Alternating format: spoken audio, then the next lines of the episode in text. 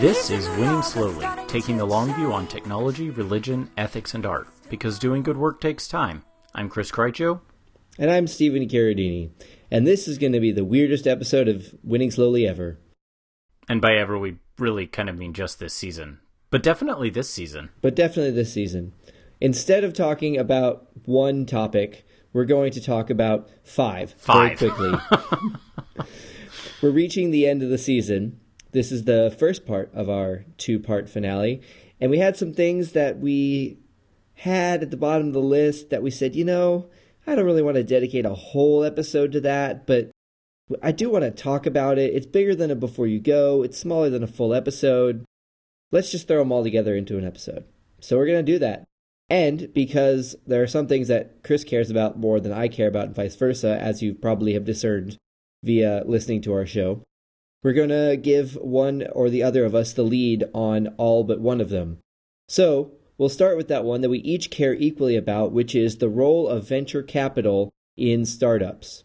Chris? Stephen described our basic take on this earlier by saying, we're going to have to try really hard not to just go all Hulk on it. And that's pretty close to true. Yeah. Venture capital, in principle, could be a good thing, and, and in general, capital investments we think can be good things. In particular, they provide much needed funding so that you can actually do something before you get revenue. Because when you're building a product for the first time, you don't have revenue until you can market something to customers and you have to have time to build it and so on. And so, capital, yeah, it can be a really good and useful and helpful thing.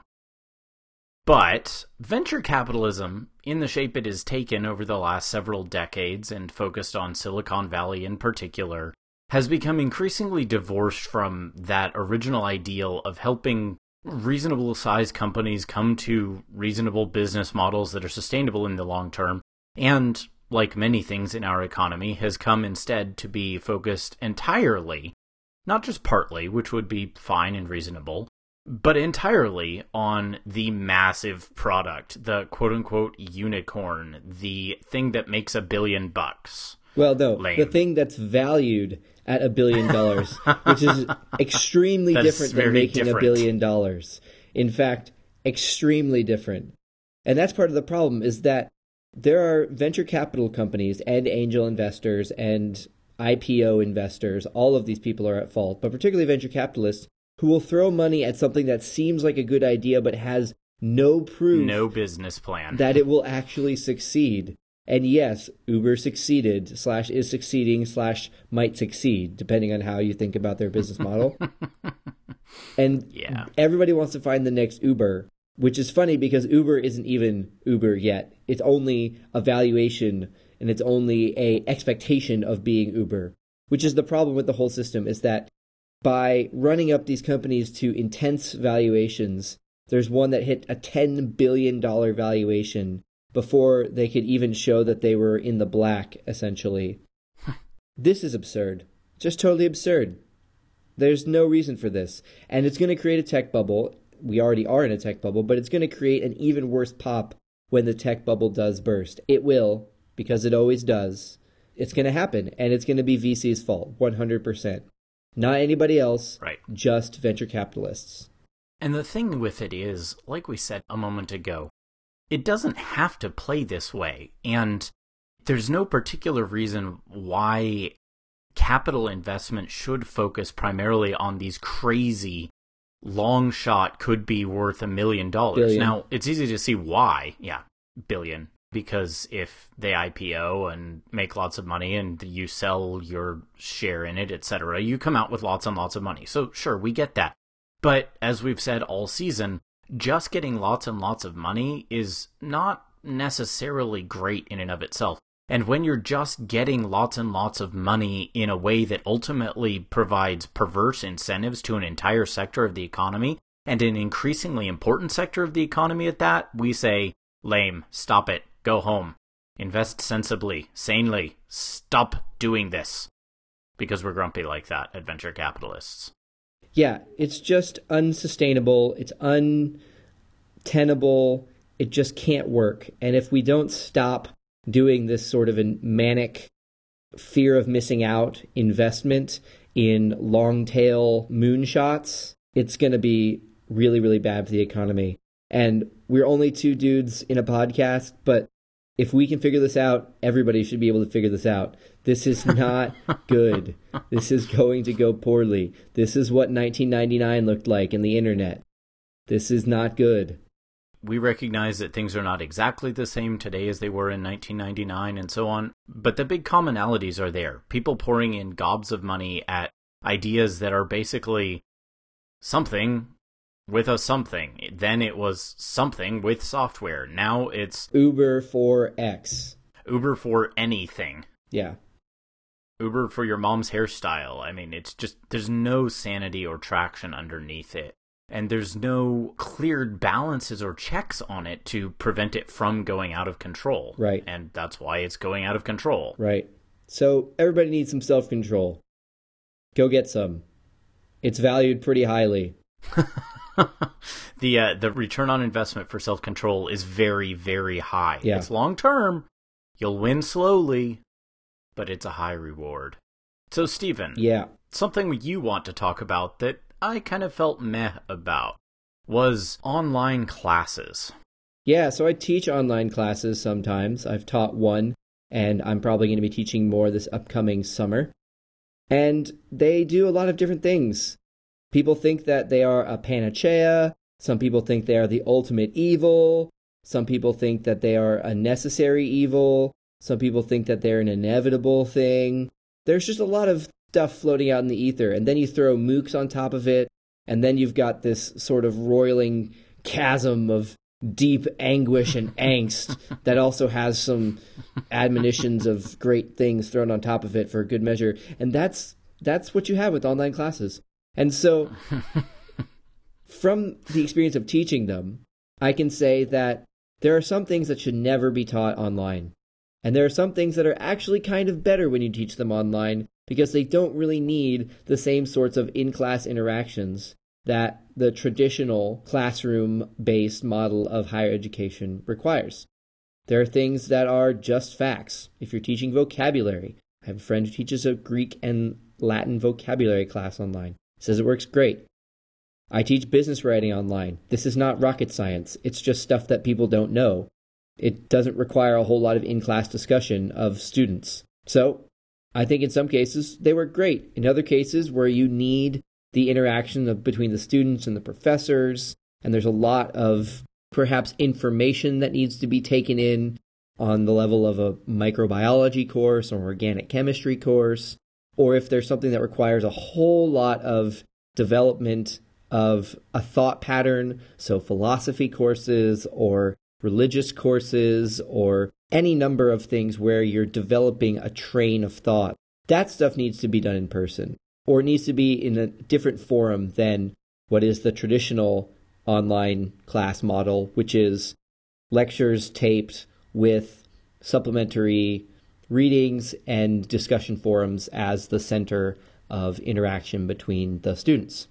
Yeah, I've never taught one of these, but I have taken online classes dating all the way back to high school. And I've taken math classes online. I have taken theology classes online. I have taken, therefore, kind of across that whole spectrum. And when Stephen said Greek and Latin, my first thought was, oh, because the thought of trying to take a, a language class online sounds like something of a nightmare to me. But then he said vocabulary, and I thought, well, okay, I, I can see how that would work. But I can say from experience that math is really hard to do well online, and something like theology is nearly impossible. I mean, you can get some content out of the lecture, but there's more to learning many of these disciplines than just getting some content. And so, number one, you have that. Is the point of a college education merely to deliver information, or is there a formative aspect to it? And I think the best kinds of college degrees are formative. And so, for me, I'm not a huge fan of the online only education, though I can see value to it for some people in some circumstances, especially as compared to not being able to get one at all. Yeah. But one of the other things that really gets me a bit grumpy at the online education movement is the idea that, well, these kids today's, they just love being on their computers, so online education's gonna be a good thing, and they'll be more engaged. Well, no. Kids these days, and by kids these days, we mostly mean everybody these days, but people use the internet, etc., to connect with each other, to socialize, to play, and yes, to some extent, for people who are particularly self motivated, to learn. But people have done that with reading and writing in the past, basically you shouldn't expect that connectivity and interactivity is going to be higher online than in person. Anyone who's been around students knows that student interactivity isn't necessarily all that high in the classroom unless you've got an exceptional prof and probably also a fairly motivated group of students. Mm-hmm. Putting up further barriers, you know, like a screen and having to chat or post on a forum, was never ever going to be an automatic boost to engagement in the classroom. Sorry, guys. And I think there's a potential problem in what you left out, what people do online, which is work. Mm-hmm. And so when professors think about online courses or when administrators think about online courses, they're like, well, people work online, so, you know, you're just going to work online. Students will work online. This makes perfect sense. and yeah, in that logic, it does, but outside of that logic, which is reductionist at best, there's just a whole big variation between what it means to work as a student, what it means to work online as a student, what it means to be online as a student, engaged in one thing or another thing. And so for some students, it works out great. I teach students that are overseas for a summer or that are doing internships that have them working reverse hours so they're awake when everybody else is asleep and stuff like that. It works out great for them. They're able to get information that they need, they're able to learn stuff. And again, because I teach business writing, this is not a course that's made up of rocket science. This is stuff that is extremely important, underutilized, underknown, but really doesn't take me sitting in front of a classroom and lecturing to get the basics out of it especially if you're doing a five week course, which a lot of summer courses are, a lot of online courses are shortened, you're not really going for the amount of depth that you would have standing in front of a classroom anyway. That's optimistically the goal, but in reality, that's just impossible. You can't. Um, and the condensed amount of time reflects on the condensed schedule and the condensed syllabi and the condensed amount of time you have for assignments. It's just, it's all condensed. And so, therefore, expecting that you'd have more as opposed to condensed amount of interest and integration in the classroom is a little bit past where people are really taking the online experience. So I think that ultimately they're not evil, they're not amazing all the time. They are another tool in the university's toolbox. Yeah. And I think that when you start trying to implement them as cost saving measures, you're really doing a disservice to the idea of what a class should be, unless it's a class that really works well online. And there is a difference. Mm-hmm. As usual, context matters, and things that work well for one particular thing don't necessarily work well for everything else. Right. So the next thing that I'm not particularly interested in, but Chris is all about, is the ethics of algorithms. And we touched on this briefly this season, but because I was less interested, we didn't go into depth with it. Hmm. Let me sum up and then elaborate. I'll sum up by simply saying just because an algorithm was involved doesn't mean you're absolved. We still have responsibility over the things we do online and with our machines, and there are lots of algorithms shaping lots of things about our lives now, from algorithms that plan routes and maybe make it easier not to have to think about a map traveling somewhere, right down to algorithms that suggest movies you might be interested on Netflix, all over across to algorithms that think, oh, hey, you probably need more shaving cream if you ordered from Harry's, which is a thing that happened to me a few months ago. And scarily enough, was totally accurate within a matter of days. I was thinking, I need to order more shaving cream, and they sent me an email and said, "Hey, our algorithm thinks you might need more shaving cream." And I, I, I, Yeah, yes, yes. I do.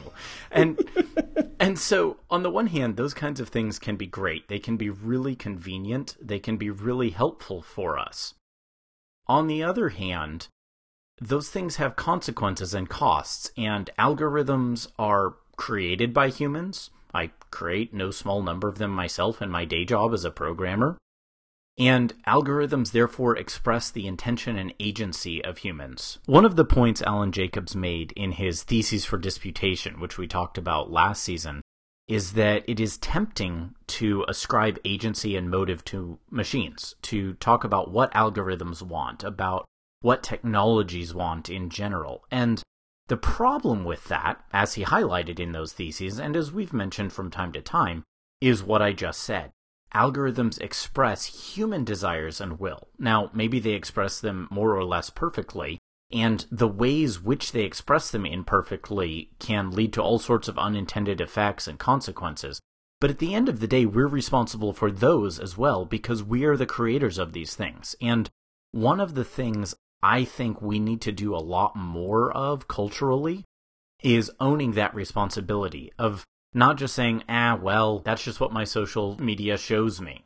Well, choose your social media better and choose to put in and take out different signals from it. We talked a bit about how clicking like on certain things on Facebook, if you're a Facebook user, is going to have certain repercussions for you which as a yeah. result means that I see basically only baby pictures in my newsfeed anymore because that's all I click on on Facebook. Right. But if you tell Facebook over and over again that you really like this article by populist liberal or populist conservatives who are slamming on people on the other side of the political fence and wouldn't know a nuanced argument sensitive to the difficulties and open to compromise if it hit them over the head, well, that's all you're going to see. And the more you do that, the more you feed certain tendencies in yourself as a person. And that's significant and that matters. And you're driving that. Now, at the same time, the people who write those algorithms at Facebook, while motivated in some ways to do that by their bottom line, by the incentive of getting you to come back in and get that little shot of adrenaline to your brain as something fires you up, and therefore to get you seeing more of their ads, they're creating a system which makes that much likelier and thereby contributes, not insignificantly, I would argue, to the ongoing polarization and lack of ability to dialogue sophisticatedly and meaningfully and openly and honestly about important things without it devolving into that kind of punching each other in the face hate blogging that is very much in vogue. Yeah. So the purveyors and creators of these algorithms have responsibility as well. And this is another one where it's like, yep, we're two guys in a podcast telling you what you should do. You should do this.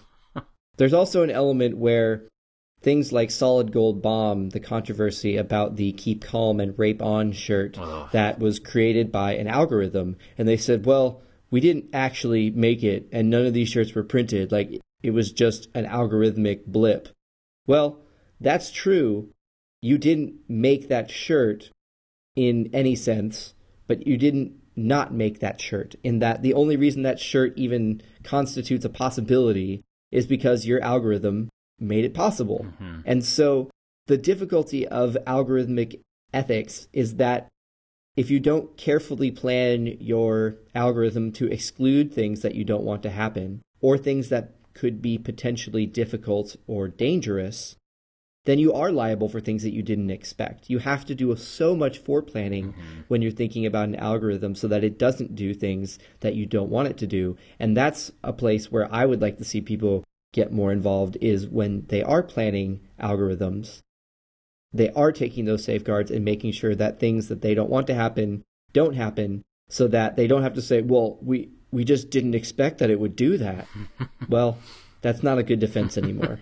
no, you need to think about these things up front. And if there's no good way to prevent that from happening with your current you approach, make that algorithm. Yeah, yeah, exactly. We need to be willing, instead of just saying, and this has been a perennial theme this season, well, we can do this, and probably bad things won't happen, to say, if these bad things are likely to happen and we cannot see a good way to prevent them, maybe we should take a step back and question whether we should be doing this at all.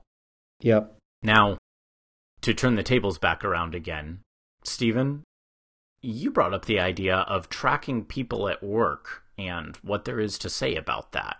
This was one of the topics that we initially pondered for the beginning of the season and didn't get around to because I couldn't get Chris sufficiently interested in it.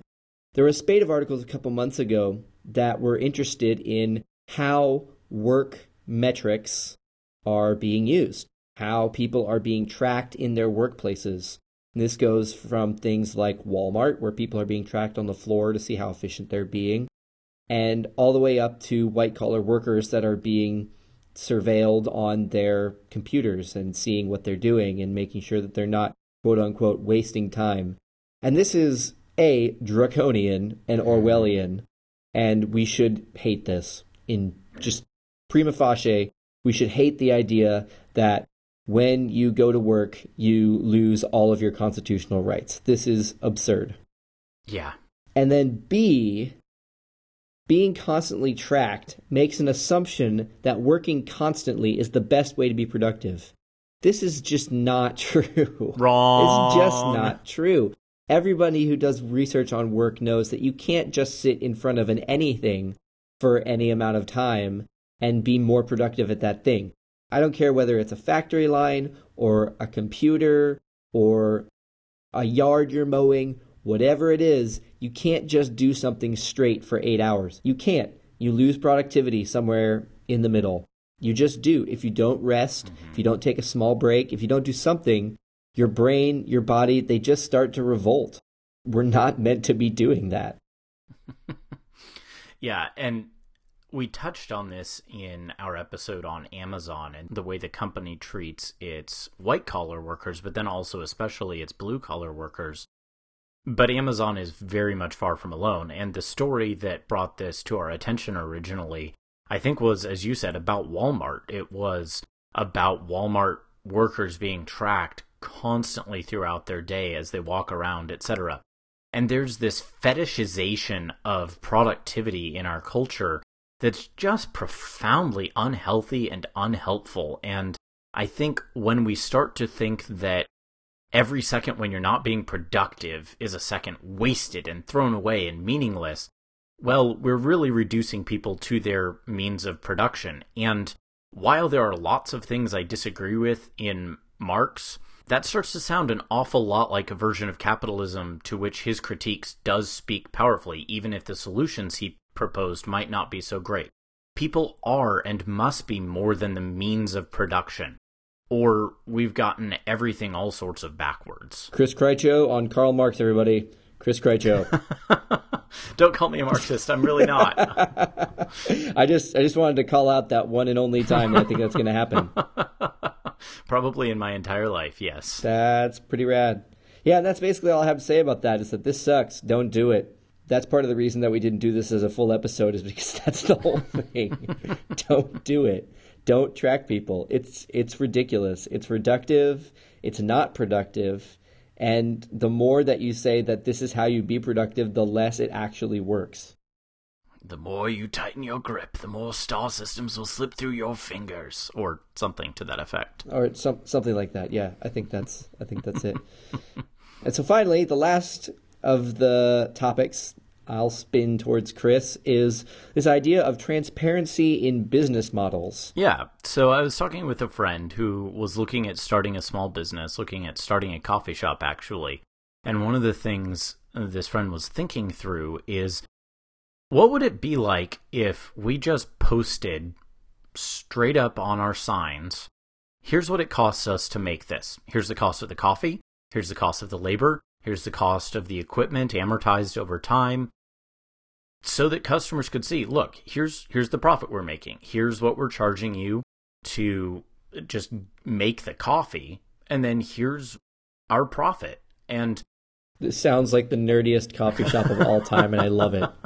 this friend is almost as nerdy. Amortization. I don't. I don't know if this friend used that word, but this friend is almost as nerdy as I am, and that takes some doing. So, the idea then of saying, here's what this exchange really means. Here's what I'm asking you to chip in in terms of profit, and here's what I think this experience is worth beyond just the basic labor cost of getting it to you. And while I don't necessarily have a strong, yes, you should do that, or no, that's a stupid idea response to this, I thought it was interesting and it was worth pondering what happens when we do introduce that kind of transparency? I've seen a couple blogs online that now do that. They post all of their revenue from that blog so that people can see what do you make off of your sponsors? What do you make off of ads on the site? What do you make from people clicking Amazon links on your site, etc.? And that's just an interesting way to say, hey, I'm making a business out of this thing and I recognize that you're giving something to me by giving your attention. And here's what it is. A few weeks ago, Stephen and I were talking about the ethical responsibilities of big companies, Apple at the mm-hmm. fore of them, and the question of Apple's profit margins and all of that, especially because, as happens perennially, someone came out with an estimate of the cost of manufacturing an iPhone. And that cost is, of course, hundreds of dollars lower than the cost of an iPhone when you buy it at the store. And we got into an mm-hmm. interesting and pretty long discussion about A, the relationship between doing some moral goods and still being able to do more, and therefore needing to continue to hold companies to higher standards, but also applauding what mm-hmm. they're doing well. But the other takeaway from this is to say one of the ways Apple could diffuse some of these criticisms is by being less insanely secretive about its profits. Now, I understand that that cuts against the grain, and also to be fair, they are not the worst about that in the tech industry. Amazon is far worse in that they just don't tell you anything about what they're doing. Well, that's because they don't make any money. So yeah, can't they have nothing to report? Can't report that. But the the bigger broader issue for me was just thinking, you know, and I agree with many of Stephen's critiques of Apple there, and I do think Apple could do better, but the amount of profit they make is certainly less than the amount that these reports tend to suggest because these reports are just assembly. They don't and can't include things like research and development costs and the costs of writing and then supporting the software and the costs of running a Genius bar and all of the other things that go in their Apple stores, which certainly aren't just supported by accessory sales, etc.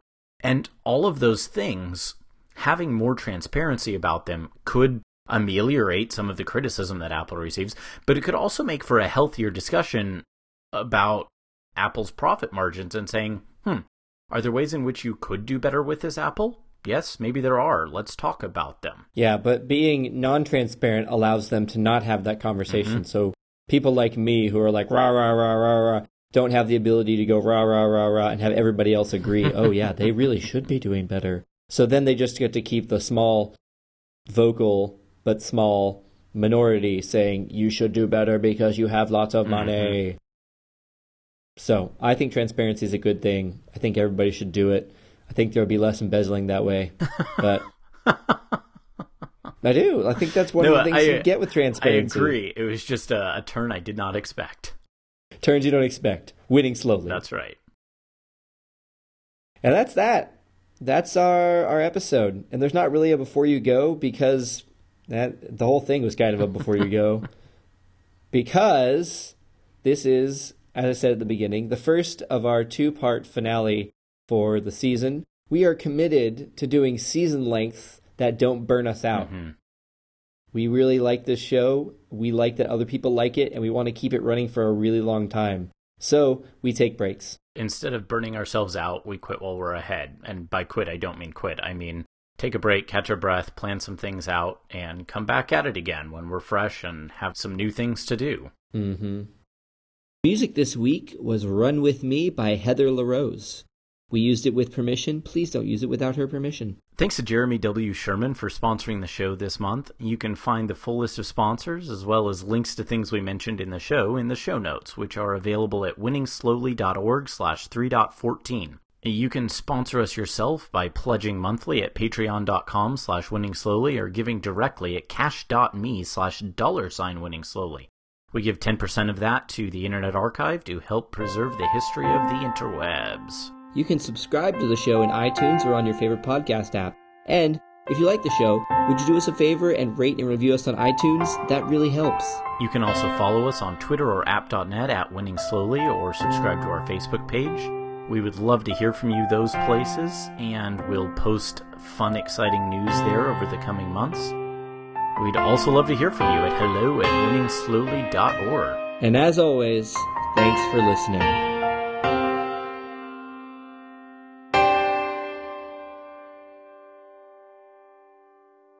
The music this week, the Alan Jacobs made in the how many how many theses was that? Seven, 72 something something. Um, uh, in his theses. It, yes,